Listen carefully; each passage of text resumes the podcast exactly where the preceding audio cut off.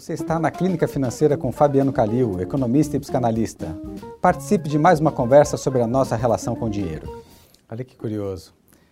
No trabalho com uma instituição financeira, a gente percebeu que a área mais aberta para fazer e prestar orientação para as pessoas era a área de cobrança de dívidas já há muito tempo inadimplentes. Elas não gostavam nem um pouco do trabalho que elas faziam. Elas tinham vergonha de cobrar daquele jeito, mas era parte do negócio. Então, é verdade que a forma de cobrar das pessoas é muito equivocada, né? porque ela vem de uma maneira agressiva, ameaçadora, enfim, ela não vem de modo construtivo. Penso que se a gente tivesse, como pessoas físicas, alguém que nos devesse dinheiro e a gente fosse cobrar, como que a gente poderia fazer se a gente quisesse de verdade receber? Que eu posso simplesmente cobrar uma dívida porque eu quero dizer que a pessoa me deve.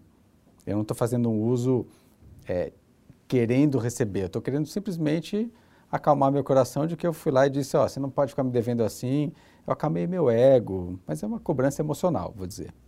Se eu quero de verdade receber, eu deveria entender, e vou usar a analogia aqui de um, de um conhecido familiar, que ele tem imóveis alugados, e ele volta e meia vai visitar os seus inquilinos. E a pergunta dele é genial. Como é que está o seu negócio?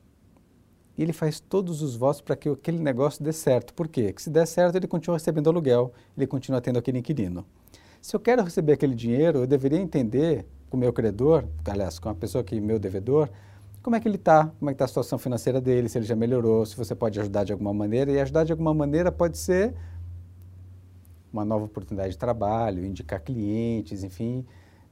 Como é que, se eu quero de fato receber dinheiro, se eu de fato tenho intenção de que aquela pessoa que um dia eu emprestei me devolva, e se eu preciso daquele dinheiro, que são situações diferentes, eu posso ser transparente e dizer, olha, eu preciso desse dinheiro de volta, vamos combinar aqui um jeito de você me pagar, dar prazo para essa pessoa pagar, olhar o fluxo dela, não preciso conhecer o fluxo dela, mas dizer, como é que você pode me pagar, estou precisando receber. Essa conversa franca e honesta muitas vezes faz com que esse dinheiro volte. Se abrir para outras possibilidades, olha, eu não tenho condições de te pagar agora, mas você aceita receber tal item como pagamento? Eu posso te prestar serviço, posso, a gente pode fazer uma troca, o que, que eu posso te ofertar? Não tenho dinheiro. Você aceita alguma outra coisa em contrapartida? Se você está aberto e de fato quer receber, pode ser que você receba de outras maneiras. Então, entendendo a situação do outro e flexibilizando a forma de você receber, seja no modelo, seja parcelando, seja no que ele vai poder te pagar com o que ele tem, eu acho que essa é uma forma bastante feliz da gente ter isso de volta. Então, toda vez que eu cobro de maneira dura, eu quero receber tudo amanhã, né? Ou se você não me pagar, vou te protestar. Esses são jeitos que, na minha experiência, têm pouco resultado. Mas quando a gente vai e, e, flexibiliza, a gente consegue, grande parte das vezes, ter esse dinheiro de volta, ainda que não todo, uma parcela ela volta e a sensação de ambos ela fica melhor resolvida, né? Eu gosto daquele é, trecho de que é, perdoar é quem devo, né? E assim como os meus devedores, né? Essa questão que está em vários textos ali de religiosos, eu acho que ele fala disso de como é que a gente pode ter aquilo resolvido entre ambas as partes, porque isso é alguma coisa que fica para os dois, né? Muitas vezes a gente perde amigos porque eles nos devem, a gente nem cobrou, mas ele já é incapaz de encontrar, nos encontrar nos eventos sociais porque ele se sente devedor e tem vergonha disso.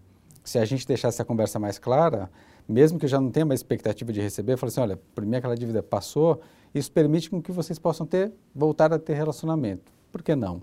E pior ainda quando é em família. Você acabou de ouvir mais um podcast do programa Isso é da Sua Conta, do canal do Money. Money, um novo olhar sobre o comportamento humano relacionado à vida financeira.